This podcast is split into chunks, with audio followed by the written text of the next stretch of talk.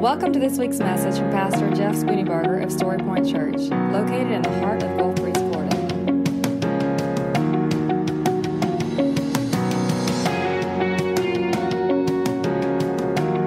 And now, here's Pastor Jeff Spooneybarger with this week's message from Story Point Church. Um, hey, uh, God is stirring in the hearts of his people. God is moving, and, and, and as Kevin mentioned, I think you might be able to feel it and sense it. It's more than just feeling, though. It's, it's something deep within us that God is, is doing something for his own glory that is marvelous. And this morning, what I want to do is I want to kind of unfold for you the meaning of the tent, how it came about, and what we're expecting and, and what we're to do this week. Um, sometimes I feel like I say things too much. In fact, um, there's an old adage, an axiom, I guess, in leadership that says this You haven't said something enough until people start repeating what you say in a mocking way. And so the truth is, I probably haven't spoken enough about it, and I probably haven't explained enough of what we're expecting and the why. So open your Bibles, if you will, to Exodus chapter 33.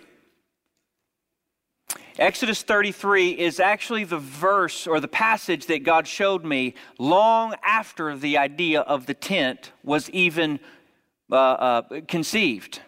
And I love it when God does that. Doesn't He often confirm something in your life by showing you that He already wrote it down in Scripture after He tells you to do? You ever notice how that happens? And it's like, whoa, this is biblical. So, this tent, I had the idea probably, I, I, couldn't even tell you when it was birthed inside of my heart, maybe three or four years ago. And I kind of kept it under wraps. I really didn't tell anybody. I just threw it in the, the basket of stupid ideas. I don't know if you have a basket of stupid ideas, but I have a truckload of stupid ideas. I'm like an idea guy, and so I'm thinking of all kinds of ideas, and I usually look at it and play with it, and it's bright and shiny, then I go, nah, we won't do that. And so I, I just stack them all. And this is one of those things that I just stacked away. And the reason for it really is quite simple. Number one, in, in, in, at the time, I guess, 2020 or before, um, when's the last time you saw a tent on a corner for revival? Can you even think of a time?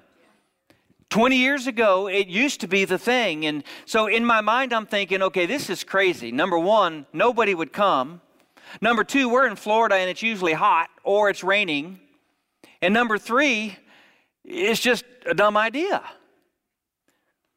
But God had planted it so firmly and He kept bringing it up over and over and over. And finally, I, I, I, had what little bit of courage I could muster up. And I talked to a few local pastors about it and said, Hey, what do you think about this? And they said, Well, that's maybe dumb enough to work. So we started doing some planning.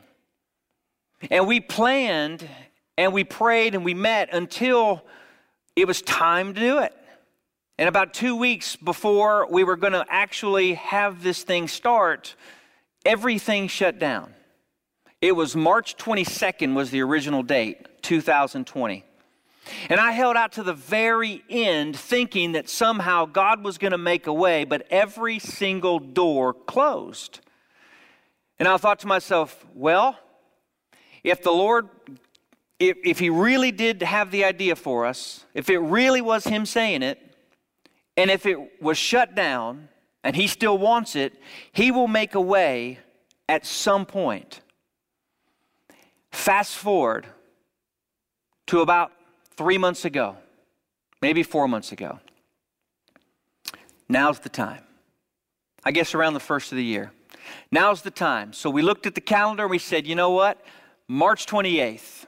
That's past. That's uh, uh, uh, the the Passover week. It's it's just before Easter. We're going to do this. Since then, the condition of the other other guys have changed, and so it's like you know what? If God has said to do it, we're going to do it. And all of the details fell into place until today at 6 p.m. We're going to open the tent, which is kind of a misnomer because it doesn't have walls. So it's already open. But let me tell you the why. I want to help you to understand why I believe this is what God has purposed for us to do. And let me tell you the how And let me tell you the goal. Okay? In Exodus chapter 33, verses 1 through 6, we won't read that, but let me tell you what's happening. God says to Moses, Tell the people the following words They are a stiff necked people. So I am going to send them to the promised land, the thing that I said I would do because I'm a, I'm a God of my word, but I'm going to send an angel before them. I'm not going to go with you because if I went with them, I would destroy them before they ever got there. That's pretty stout from God, don't you think? I'm going to do, I'm going to fulfill my own word, but I'm not going to go with the people because if I went with them, their sin would be so grievous that I would destroy them before they ever made it to the promised land. So just go. And so the very next verse, chapter uh, verse 7, tells us what Moses chose to do. Now Moses used to take a tent and pitch it outside the camp some distance away, calling it the tent of meeting.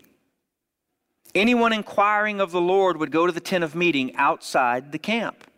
And whenever Moses went out to the tent, all the people rose and stood at the entrance of their tents, watching Moses until he entered the tent. As Moses went into the tent, a pillar of cloud would come down and stay at the entrance while the Lord spoke with Moses. And whenever the people saw the pillar of cloud standing at the entrance of the tent, they all stood and worshiped, each at the entrance of his own tent. The Lord would speak to Moses face to face as a man speaks with his friend. Then Moses would return to the camp, but his young aide Joshua did not leave the tent. Moses said to the Lord, You've been telling me, lead these people, but you've not let me know whom you will send with me. And you have said, I know you by name, and you have found favor with me. If you are pleased with me, teach me your ways so that I may know you and continue to find favor with you. Remember that this nation is your people. And the Lord replied, My presence will go with you, and I will give you rest. And then Moses said to him, If your presence does not go with us, do not send us up from here. For how will anyone know that you are pleased with me and with your people unless you go with us? What else will distinguish me and your people from all the other people on the face of the earth? And the Lord said to Moses, I will do the very thing you have asked, because I am pleased with you and I know you by name. And then Moses said, Now, Lord, show me your glory. In this text, I believe we have a blueprint of what we're doing this week. The tent was set outside of the city or outside of the camp. Why? It was a physical representation of the true spiritual condition of the people of God. It was an, a, a, a, visible um, um, reminder that God was not in the camp, God was outside because there was a wall of sin between God and the people. God already said, You are a stiff necked people, and I'm not even going to go with you because if I go with you, I'll destroy you.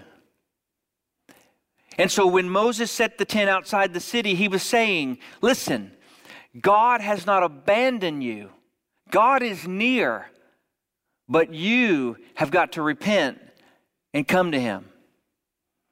And so every time he would go to the tent, the people would stand up outside of their own houses and they would worship. They would watch him go into the tent, and then a pillar of cloud would come over the entrance of the tent. And the Bible says that Moses spoke with God face to face as a man would speak with his friend. And the Bible says that Joshua stayed there even when Moses in the evening would leave and go back to the camp. And I think what God is saying to us is this as a church, we've done everything we can do to, to, uh, to, to awaken our hearts towards God, to, to, for, for God to move in our city. In other words, we've exhausted all of our human capabilities. There's literally nothing else we could do. We could not put things more on TV. We couldn't put things more in the papers. We could not make more Facebook posts. There's nothing else that we can do to turn people's hearts back to God.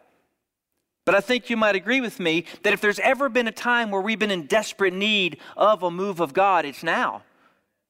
Would you not agree with me that not only do we have issues in our country, but we have issues in our city, and we have issues in our churches, and we have issues in our families and in our schools? And I don't think I can oversell this. I think the reality is is that we're looking at a very desperate condition. Sometimes God waits for us to actually see what needs to be done before he tries to fix it. Because you know what happens when God does something without us being ready for it? we we do not even see the work of God. In my own mind and heart, I'm thinking that last year was not the right time because we weren't desperate enough. I certainly did not feel like, as a whole, we had the desperation that we do now. And you know what? This bridge is a physical symbol of what's happening between us and God. There is a broken relationship between people and God, even within the church. Would you agree? We've done all that we can do, and yet still, God loves us.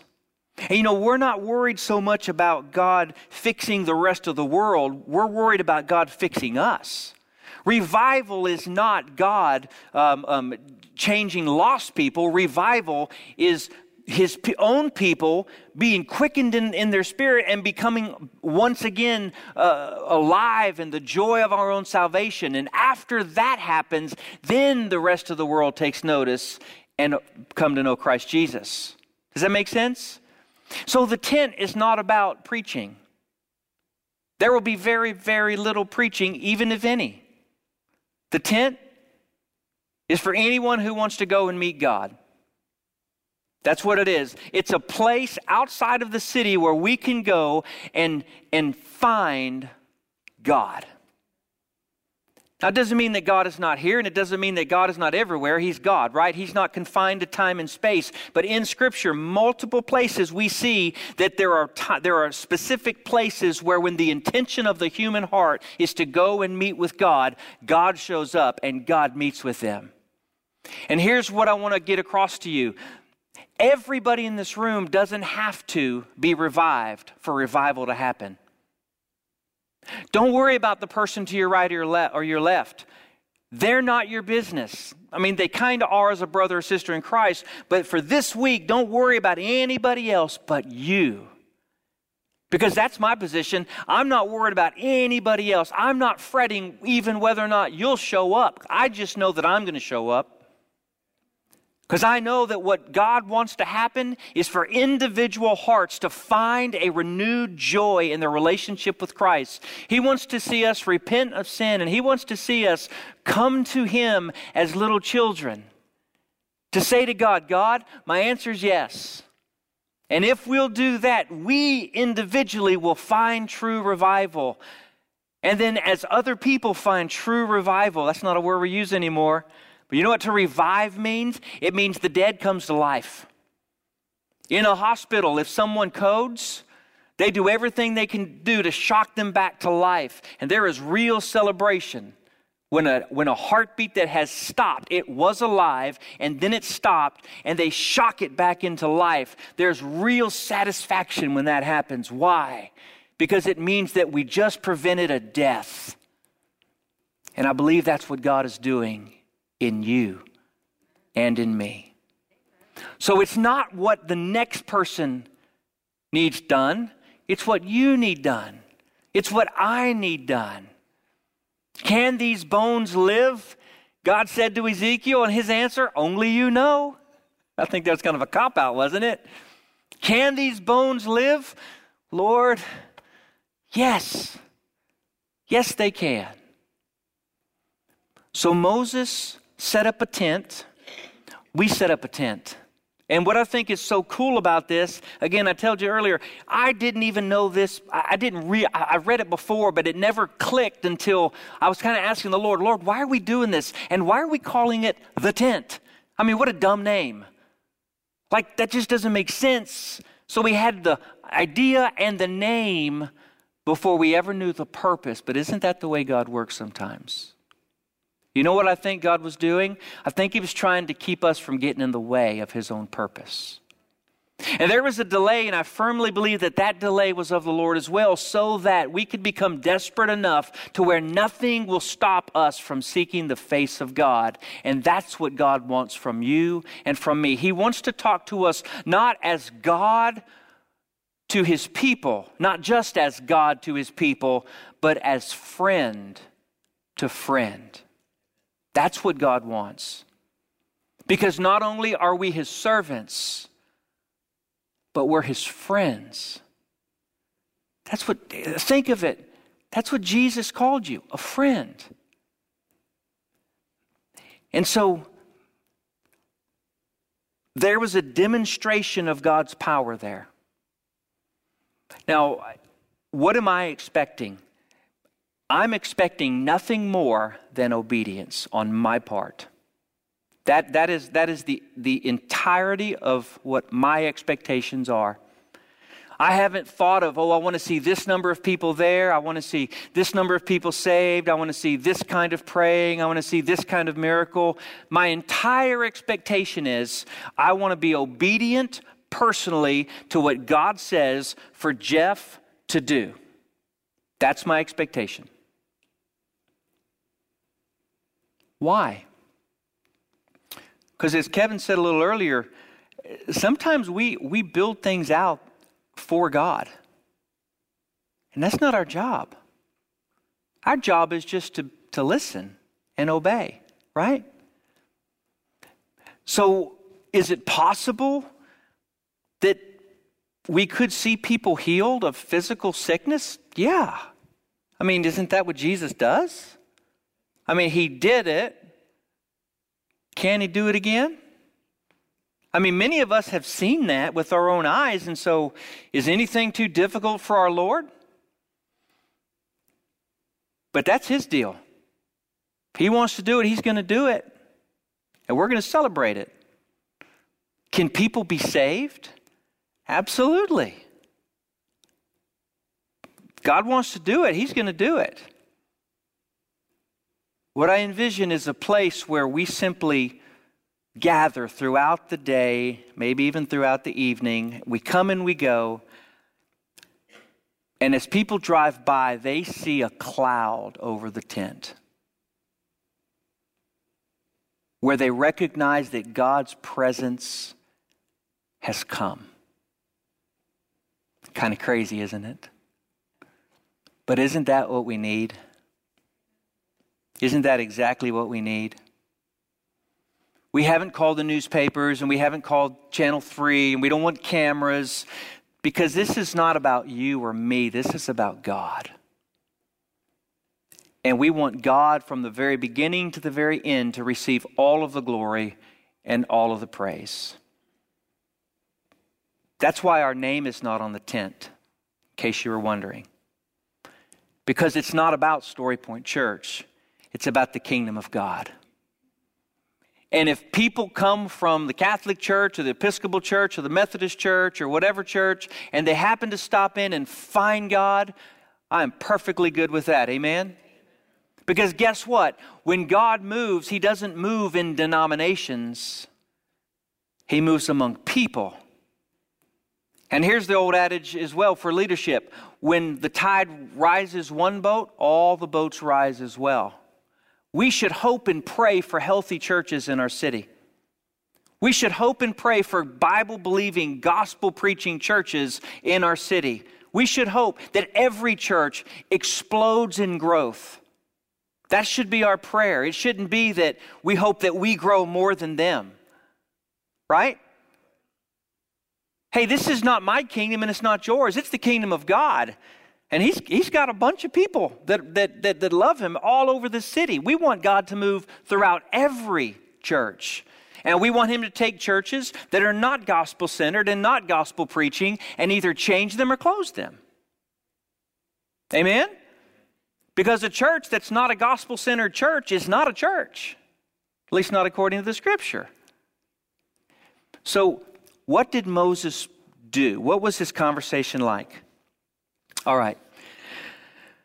In, in verse 12, Moses begins to ask the Lord the first of three things. And this, this is what I'm asking you. This is what I'm going to be praying. And I'm, I'm going to ask you to pray in this direction as well. He asks, number one, Lord, show me your ways. Show me what's next. Show me what you want me to do. The second thing he asked was, Lord, will you give me your presence? Will your presence go with us? Lord, we need your presence. And the third thing is, show me your glory. Those are three distinct asks. That's a hard word to say. Asks. Number one, Show me what's next. In verse 13, if you are pleased with me, teach me your ways so that I may know you and continue to find favor with you. Remember that this nation is your people. Now, this is in the context of the Israelites. So, the nation he's speaking of are the, the, is the nation who has made a covenant with God, or actually, God made a covenant with them. They belong to God, they were God's chosen people. We need to be careful. Now, I, look, don't you can write letters if you want, but as a nation, that's not what we're worried about. We're worried about the people of God. Because we can't expect the nation to be right when the people of God are not right.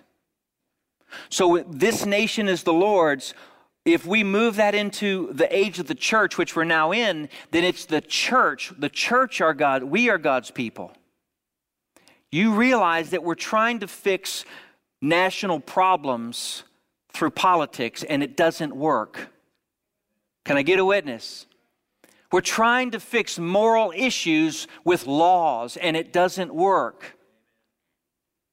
It can curb the tide a little bit, but no law is going to change the brokenness and the sinfulness of the human heart. Only the grace of God will do that. And so, if we want to see a nation that protects the innocent, if we want to see a nation that does uh, uh, do all of the good social things that we want to see, we as the people of God have got to turn our hearts completely towards the gospel and ask Jesus Christ to change us and then use us to influence change. Again, I'm not talking political here. I'm talking this is the church's responsibility. In Jeremiah uh, uh, 29, I believe it is, uh, he, he tells us that we are to be a people in an, in an exiled land who are a blessing to the city. We're to build houses and plant gardens and get married, and we're supposed to live our lives in such a way that the whole city is blessed because we're there. That's a sermon for another day. But Moses' prayer was, Lord, show me your ways. But I want you to note something. He had already said yes to God before he prayed that. See, one of the problems that we oftentimes have is we ask God, Lord, what's your will? Lord, what do you want me to do next? And once you show me, I'll let you know if I'm willing to do it or not. You ever notice how we do that to God? Lord, you show me what to do, and then I'll let you know if I'm in. That's the wrong prayer, folks. The right prayer is, Lord, I'm in. I just need which direction to move my foot. Because you've, you've written a blank check to God, and you've said, God, I, I'm, I'm in. Doesn't matter when, how, where, why, how much. None of that matters. Lord, I just want to know you and I want to hear you. And when you say go, I'm just going to start going. That is a person who has a relationship with God, not just a religion. That is a person who trusts the heart and the character of God. And it's not standing back skeptical, waiting for God to prove himself again. God has already done enough to prove himself. He's already demonstrated that he can be trusted in every single area of your life and my life. And so when Moses said, Lord, show me your way that I may know you and continue to find favor with you, he was saying, My answer is already yes. Just tell me which way to go. That's my first prayer. I hope it's yours too. Second prayer, Lord, will you make your pre- will you put your presence with us? You know, it's amazing how sometimes we as the church can gather and we can sing songs and we can do church things and we can feel so empty and dry because God's present isn't, presence isn't there. You ever been there? I've been there. I've preached that way before. It's the most miserable place on the planet. The loneliest place on the planet is having to preach without the presence of God preaching through you. It's awful. So he prayed for God's presence. That's what I'm praying for. Not just a once over time, but a continuation of God's presence so that everything we do, we know that God is in the center of it. He said, We want your presence because without your presence, how will people know that we're different? I don't want to harp on this too much, but folks, listen to me. We will never see change in our country until we are different from the world if we think like the rest of the world, if we listen like the rest of the world, if we talk like the rest of the world, and if we look like the rest of the world, and I'm not talking about clothing, I'm talking about the heart. If there's no difference in our life in their life, there will never be true turning to Jesus in our country. Think about it. Why would I want to turn to a God if there's no difference in those who claim that God? And then the third thing he prayed, Lord, show me your glory. This is different than your presence. Show me your glory essentially in, in the easiest possible terms. Lord, show me how amazing you are. Show me your goodness. In fact, that was the answer that God said. He said, Look, I'm going to put you in a cleft of the rock, and I'm going to allow my goodness to pass by you. And when I pass by you, I'm going to move you out of the cleft, and I'm going to let you see my backside. The goodness of God was so fantastically awesome. I just made that word up. That only seeing the backside of God was enough for Moses to see God's glory. I've told you this story before, but when I was in college, I had a dream. It's a, uh, you know, it, it's, it's not super weird, I guess, but, but it, it was one time in my life of, of just a few times that God spoke to me very real and very plainly in a dream. I was about my freshman year of college, and I was really searching after the Lord, asking Him to, uh, to be present with me and to use me and to give me, you know, when you're in college, you don't know what you want to do. You're trying to find direction and clarity. You remember those days? They were awfully wonderful. And I remember going to bed one night, and oh, through the night, I had a dream. And in that dream, I was face to face with Jesus. And I remember he and I were talking. And as we were talking, I just remember sensing that there was this overwhelming, indescribable joy, and this, this presence was so. Uh, it, it was so magnificent that I could not even formulate words or thoughts to describe it. And then I woke up. The rest of the night, I spent begging God, would you put me back to sleep just for one more moment of that. I'm telling you, it was so real. I, I, I, I, can't even describe to you. But I remember the longing God, would you just give me one more taste of that?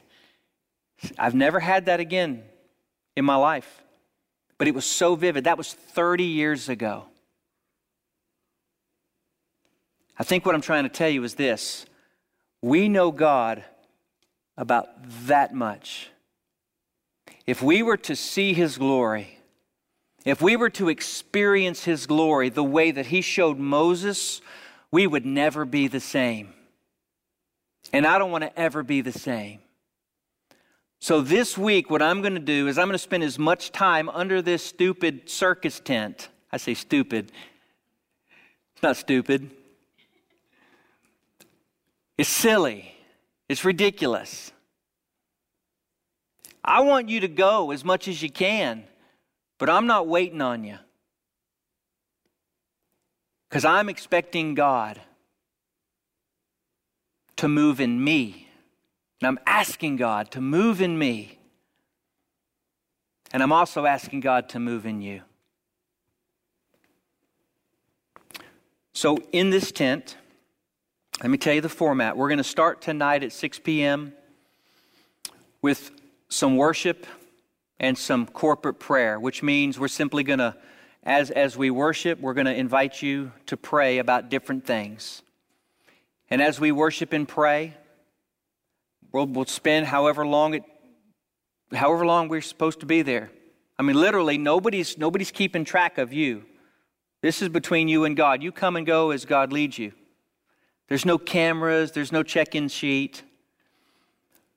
But we're going to dedicate this tent tonight at 6 o'clock, and we're going to pray and we're going to sing that, and ask God to make his presence known. We're going to ask him to give us what we need to do next. We're going to ask him for his presence to be with us, and we're going to ask him to show us his glory. And in the midst of that, we'll see what else happens. Now, in the tent, there are going to be four different stations. The first station is the Adore station. It's going to be a giant white box with black magic markers. And on that station, as you're praying there, I want you to write words of adoration to God. Marvelous, holy, perfect, indescribable. Whatever words you find, I want you to just write it. I want to cover that box with words of adoration towards God. The next station is a big cross. That's the confess station. I want you to spend time in front of that cross, and I want you to ask God to reveal the sinfulness of your own heart. And as God shows you the things in your life that you need to confess and repent from, I want you to just write it down on a piece of paper, take a thumbtack, and stick it on the cross. You don't have to put your name, nobody's watching that, but just, just stick it up there. And throughout the week, we'll see all the things that we've confessed. On the next station is a, uh, uh, the thank station, and it's a big, almost eight foot by four foot wall, again with a marker. I want you to write the things that you're thankful for on this wall. Just say, Lord, I'm thankful for, or just write the word, whatever God leads you to do. On the fourth station, it's uh, the word ask. This is what you're asking God for. God, I'm asking you for a job. I'm asking you for peace. I'm asking you for influence. I'm asking you for whatever it is you ask. Lord, I'm, I, I hope that it'll shift just stuff for us to stuff for other people. Uh, there's where you intercede for other people, your friends and your family and your neighbors. And so throughout the week, these four stations will be. Um, oh, by the way, there's two jugs, and there'll be a piece of paper you can write the ask and stick it in the jug. And that jug hopefully will fill up with asking of God. Every night this week through Saturday night at 6 p.m., we're going to gather and corporately worship. No preaching. It's going to be singing and praying and testimonies. As God leads, we're just going to let Him lead. We're going to conclude our time on Sunday morning at 6 a.m. with an Easter sunrise service. It will be dark at 6 a.m. And as we are as we are worshiping, the sun is going to rise. I can see it in my head. It's beautiful. The sunrise service, again, there's no preaching. Why is there no preaching? Here's why. Because, as was said of the Great Welsh Revival, we've had enough preaching to last us a lifetime. Now we just need to do what we've heard from all these sermons. We don't need to know anything else. We just need to do what we already know.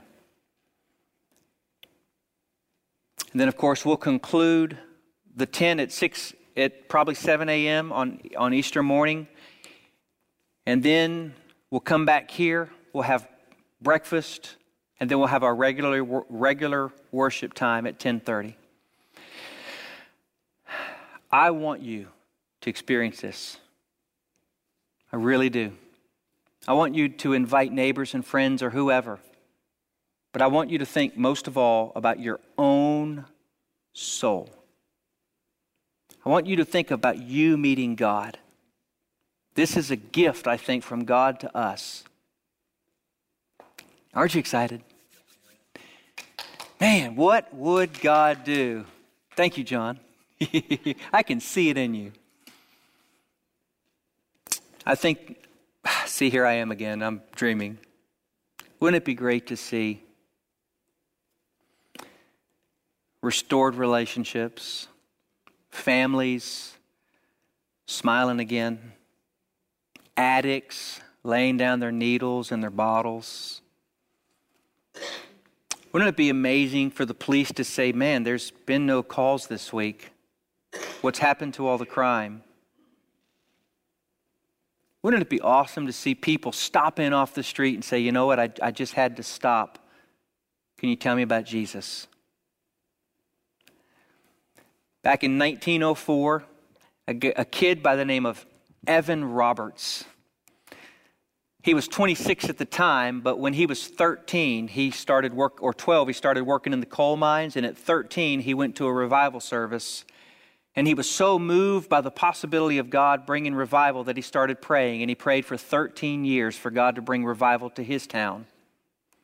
13 years later, I believe about 17 people were in the room, and he stood up to preach a sermon. And God opened up the doors of revival that at the end of it, there were almost 100,000 plus people that came to faith in Christ. It lasted almost two years, and there was virtually no preaching. It was prayers and testimonies of the goodness of God. And historians will tell you the reason that it probably was like that was so that nobody got to steal God's glory. Now, let me tell you, preachers are good about wanting to be on stage. If you don't believe me, just ask. But this is about God. All right, let's pray. Father, as water is to a thirsty person, so your spirit is to a thirsty soul. We have prayed and we have sought. And Lord, we've prepared. We've done everything we can do. Now we're waiting on you. Lord, you know the love that I have for your people here. Lord, you alone know how I long to see revival in the hearts of those in this room. And Lord, you know how, I, how long I have longed, even for my own heart, to experience this revival. But Lord, we're laying down all of our expectations and just placing them into one. Lord, our expectation is simply that we be obedient and let you move. Father, I'm thankful. I, I, I just, I'm thankful. Lord, I pray that you would demonstrate the gospel through us. And God, with, hope, with hopeful expectation, we step into the rest of this week. Oh God. Would you show us your glory? Oh God, would your presence be with us? Oh God, would you show us your ways? How else will the world know that we belong to you? Will you stand and, and ask God through this song? Let's pray this song.